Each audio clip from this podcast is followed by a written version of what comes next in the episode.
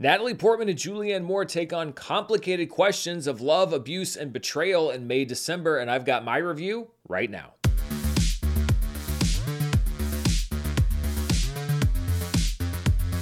Hello, everybody. I'm Dan Murrell here with my review of the new film May December, which is opening in limited release this week. It'll be streaming on Netflix beginning on December 1st. May December is the latest film from director Todd Haynes, whose last narrative feature was 2019's environmental film Dark Waters. I actually got a chance to interview him about that film back then. It's also the debut feature screenplay from writer Samy Burch. Julianne Moore plays Gracie, a woman infamous for a tabloid scandal in the 1990s where she was jailed for having sex with a middle school boy named Joe. Gracie had Joe's baby in jail and married him after she got out, and the film catches both of these characters over 20 years later as they're married and getting ready to send their youngest kids to college. Natalie Portman plays Elizabeth, an actress who's been cast to play Gracie in an independent film. Elizabeth shows up to Joe and Gracie's house on Tybee Island in Georgia to learn more about them and to find the character that she'll be playing on film.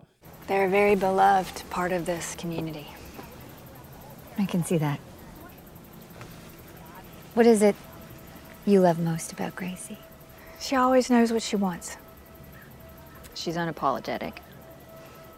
May December 1st made a big splash back at the Cannes Film Festival in the summer, and as would be expected, a lot of the spotlight has been on Natalie Portman and Julianne Moore, who are the two leads in the film. But I actually want to start this review out by putting a spotlight on the performance that most impressed me in May December, and while they both did great work, I want to talk about Charles Melton, who plays the adult Joe now in his 30s and who's just now grappling with where his life has brought him.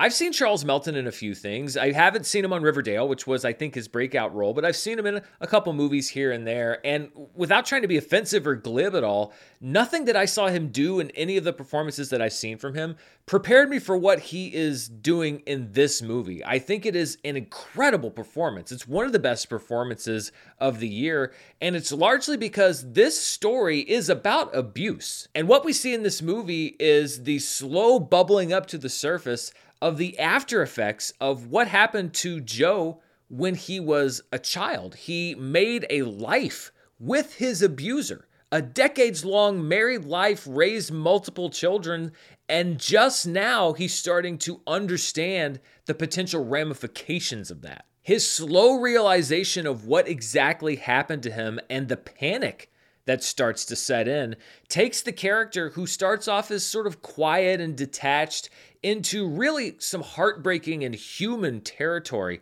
as the film goes on. I know every year I tend to pick a little pet project when it comes to award season, and they're usually lost causes a la Toni Collette in Hereditary. My pet project this year is to advocate for Charles Melton's performance in this movie. I think he deserves to receive all of the awards attention that his co stars are likely going to get. This is one of the best performances of the year, and you will hear me say Charles Melton's name multiple times over the next few months. And my advocacy of Charles Melton is not a slight to either Julianne Moore or Natalie Portman, who both do some great work in the movie as well. Like Joe, you only slowly begin to see Gracie's true colors as the web of her life is untangled through Elizabeth's research. Like most gaslighters and abusers, Gracie is painting herself as the real victim of the things that have transpired in her life. She manipulates everybody around her. And what she wants to project is this idea of a woman who's just misunderstood. She fell in love with the wrong person at the wrong time. But abusers rarely stop abusing, and we see glimpses of Gracie's true self, even in the way that she manipulates her children to do what she wants them to do, to dress the way that she wants them to dress. We begin to see through this exterior as Joe starts to look into his own inner self. And Moore's work is really, really strong in this movie. She has a long working relationship with Todd Haynes, and you can tell that they have a shorthand that each of them is able to bring out the best in the other. Natalie Portman's Elizabeth also has muddy motivations. Is she genuinely interested in Gracie or is she cynically looking to exploit real trauma? Is she seeking the truth? Is she building a lie? Is she professionally interested or is she personally obsessed? The movie deals with these questions throughout and leaves us guessing for most of the film, although I think that it does leave us with some pretty solid answers by the time that the movie is over. And what I think is so interesting and so layered about Natalie Portman's work is that she's playing an actor and so when you're watching her, you're watching an actual actor in Natalie Portman playing this fictional actor, and you're trying to figure out okay, what of this is Natalie Portman actually acting? What if this is Natalie Portman playing the actor, and is that actor acting? And where does it all intersect? It does kind of get muddy as the movie goes on, and there is an element to the film that is very much about the craft of acting and how much of it is self deception and deceiving others. And so that's another very interesting layer that's kind of woven in to the overall story. Tonally, I think that May December may be tough to parse for some people because I, I, think it's a movie that can very easily be misunderstood. It reminds me a lot of a movie I really liked that Todd Haynes made back in 2002 called Far From Heaven. That movie also starred Julianne Moore, and it took the tone of a 1950s Douglas Sirk melodrama and grafted onto that a deep story about acceptance and societal judgment.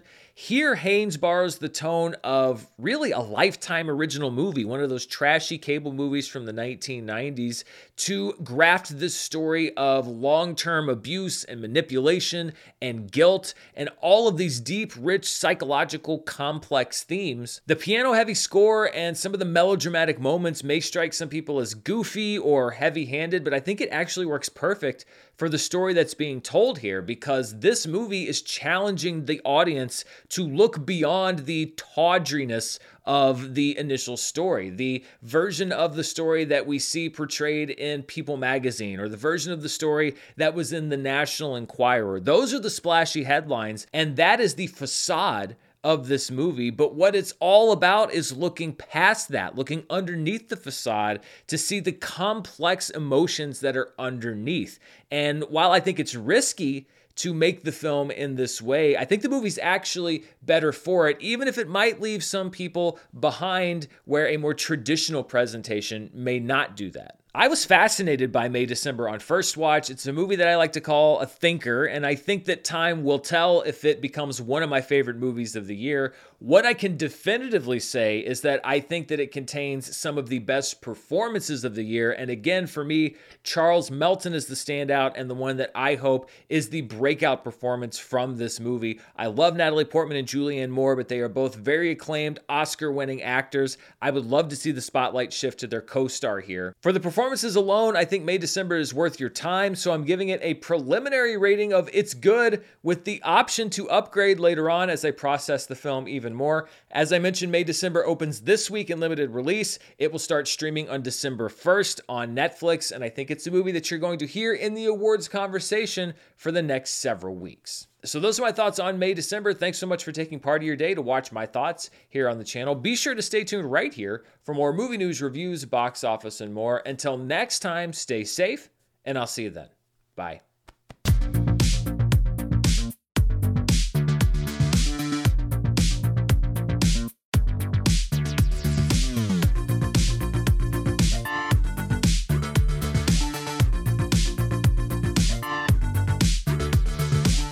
Waiting on a tax return? Hopefully, it ends up in your hands. Fraudulent tax returns due to identity theft increased by 30% in 2023. If you're in a bind this tax season, LifeLock can help. Our US based restoration specialists are experts dedicated to helping solve your identity theft issues. And all Lifelock plans are backed by the Million Dollar Protection Package. So we'll reimburse you up to the limits of your plan if you lose money due to identity theft. Help protect your information this tax season with LifeLock. Save up to 25% your first year at LifeLock.com slash aware.